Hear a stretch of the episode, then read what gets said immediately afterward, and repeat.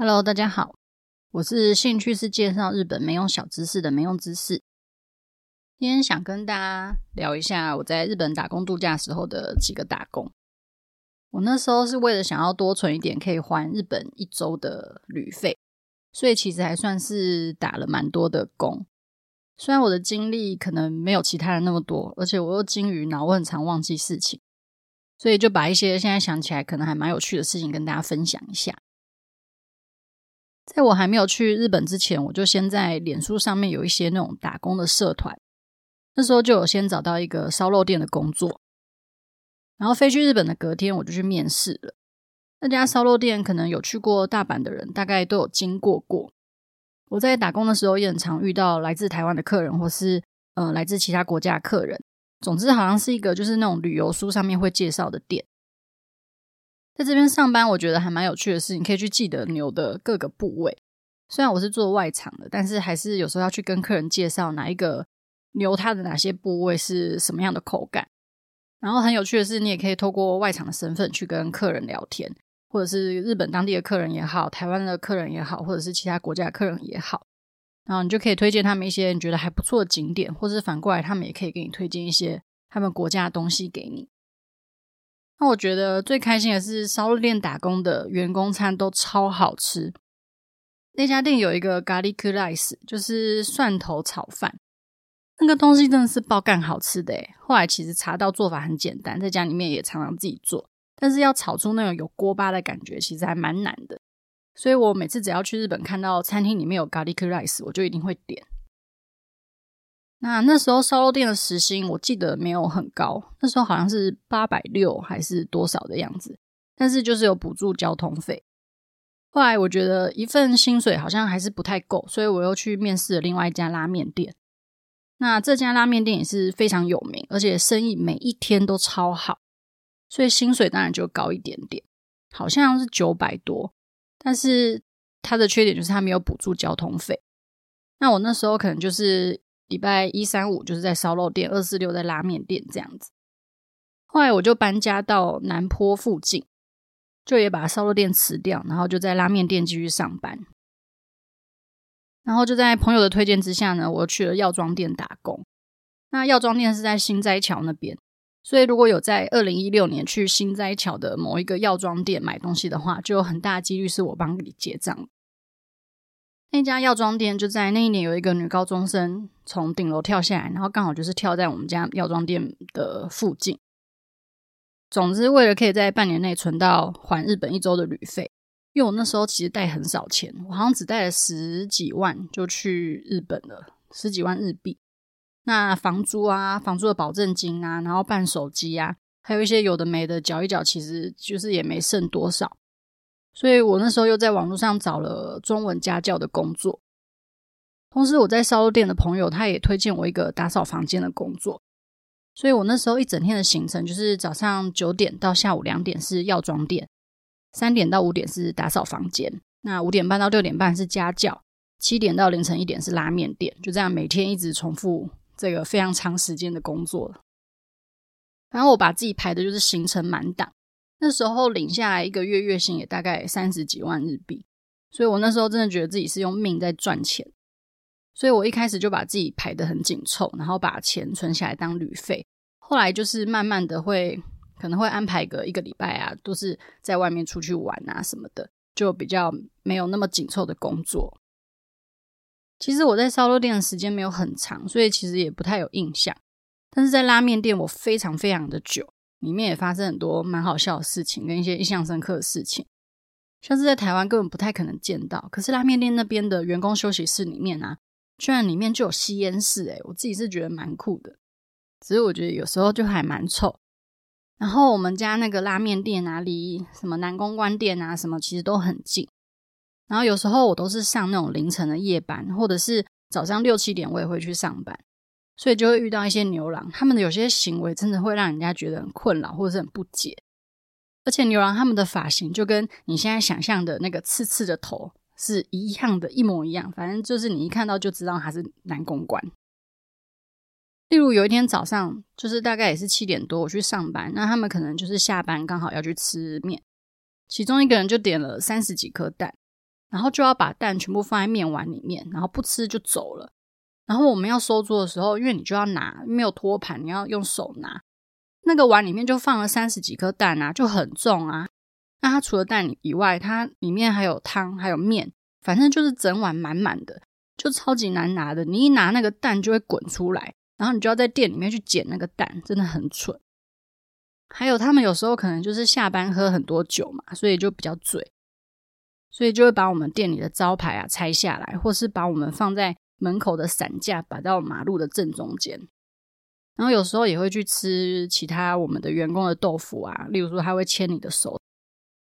反正有时候就觉得还蛮扰民的，尤其是上早班，就是有时候要去处理他们的一些事情，会觉得心很怒。那我们那时候有一个员工，他非常非常喜欢去南公关店，就是他每一个月的薪水几乎都是砸在南公关店里面的那种程度。他有一次呢，就问大家要不要跟他一起去，因为南公关店的第一次出回通常都会比较便宜。我本来当时也是想说，嗯，就是也应该要去试试看，反正也没什么机会可以去嘛。但后来那阵子，因为早上真的是被南公关店烦到一个不想要再看到南公关了，所以就没去。现在想想就觉得很可惜啊，因为可能再也没有勇气，就是一个人过去。然后在药妆店的时候，就是满山满谷的中国客人，而且他们的购买能力真的非常非常的强诶，一出手就是几十万日币的那种。然后常常就是刷条码刷到手软。像我平常其实没有在追一些美妆的东西，可是多亏他们，我都知道当下最流行的化妆品啊、保养品是什么。他们就很爱买面膜，还有那时候很红的 DHC 唇膏，还有一个圆圆的盒子，上面写了一个 S，到现在我也不知道那到底是什么。可是我记得那个东西超贵，而且就是也常常缺货。然后那个一个东西就要五千块日币。然后他们也很爱买一个叫做救星的东西，还有一罐紫色小小的瓶盖是紫色的，然后应该是玻尿酸还是什么，一个就五百日币那个。然后雪肌精什么也是爆买一波。那至于台湾人就很爱买感冒药啊、贴布啊、瓦卡莫多啊、阿里纳命啊，或是巧克拉 BB，还有很多人会买零零一。那我觉得台湾人很爱买药，妆的部分我就觉得没有到那么多。然后韩国人的话都是买比较少，但是都是以彩妆居多。然后因为我们的药妆店生意真的是太好了，所以店里面就常常遭小偷。所以其实店长后来都请一些便衣警卫在店里面就是徘徊巡逻。不过我也没有看过有人真的被抓。那我真正看到当场抓小偷的，反而是在唐吉诃德。那时候我结完账，刚好要走出去，然后店员突然就在身后喊“抓住他”，然后就突然冲出三个男生，扑倒我前面一个穿帽 T 的男生，超级壮观的，人生第一次看到就是三个人扑倒一个人的画面。那偷东西的人就一直就说我没有没有，我真的没有做什么的，然后一直没喃喃自语。然后那三个店员就。把他压在地板上之后，然后把他扭送回店里面。我那时候就在想，他们会在那个帽 T 男一走出去，就是没结账的状态下就抓他，应该是他们其实店里面可能都有设一些摄影机还什么的，所以其实早就在观察他了，不然怎么会如此迅速的就把他就地伏法？算是一个亲身经历的一个很酷的经验。然后打扫房间是 AMBNB 那种，这个我就觉得没什么好聊的。那时候我会就是去网络上学要怎么把毛巾折的很酷，什么天鹅啊，什么之类的。但我现在其实也都不会折了。然后中文家教那时候我还去买很多书回来做成教案，我觉得那时候自己超认真的。然后我的学生都是一些阿伯，每次上完课都说要请我吃饭，我都不知道他们是不是真的想要学中文。然后我的打工经验真的很少，大概就是这几种。其实，在上班的时候还有很多很好玩的事情啊，像是被中国客人指着鼻子大骂啊，或者是被越南店员大骂啊什么的之类的。有时候一些被气哭的事情也当然都有。可是我真的是太金鱼脑了，所以我现在其实很多事情也都想不太起来。那我在日本上班的时候，发现其实他们很多年纪很轻的人都已经很有能力了。就会有一种他们的十七十八岁和我认知的十七十八岁好像有一点差异，在他们的说法叫做年相应，就是年纪跟你的行为表现要相对应的意思。那我就觉得他们比自己的年纪还要再成熟一点点，可是反过来，他们觉得我们的年纪比我们应该要有的行为还要再幼稚。所以后来到了我当上社员之后，也是一开始常常被念说你应该要符合自己年纪该有的样子啊。但我就会觉得我的年纪跟我周遭认识一样年纪的台湾人都差不多啊。但是可能因为我的年纪在日本人的同年龄层里面，因为生活习惯啊、文化、教育等等的不同，所以就显得我好像比较幼稚。但明明就只是因为民情不同而已，真的没必要就是在面谈的时候一直说我年纪应该要跟我现在年龄符合。而且他们虽然做事能力看起来很强，但是其实那个脑筋的死板度真的是会让人家满肚子火。好啦，就是抱怨到这边，所以有些人会觉得去日本打工度假到底会不会存到钱？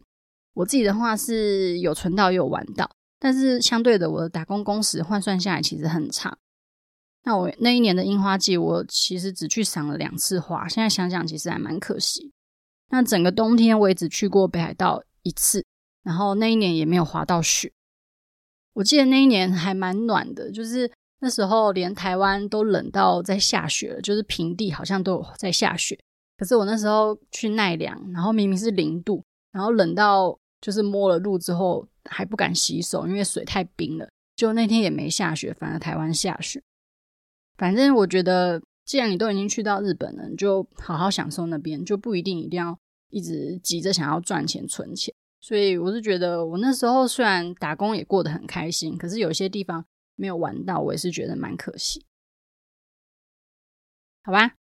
今天的闲聊好简单哦，大概就这样。不过我最近有在追英泰跟北川景子的离婚活动，目前看下来还觉得蛮有趣的。因为英泰他饰演是一个自卫队的的官员，那他的一些表现我觉得也都很酷。然后我也没想到，原来英泰他可以练得这么壮哎。还有大河剧的直冲青天也蛮好看的，他在讲那个接下来会出现在钞票上面的西部扎瓦 A 级的的故事。那里面有很多很赞的演员，像看到玉木宏的时候，整个眼睛为之一亮。那就希望大家喜欢今天的闲聊了。今天真的是没什么内容，不过这样才符合没用知识嘛。那我们就下次再见喽，拜拜。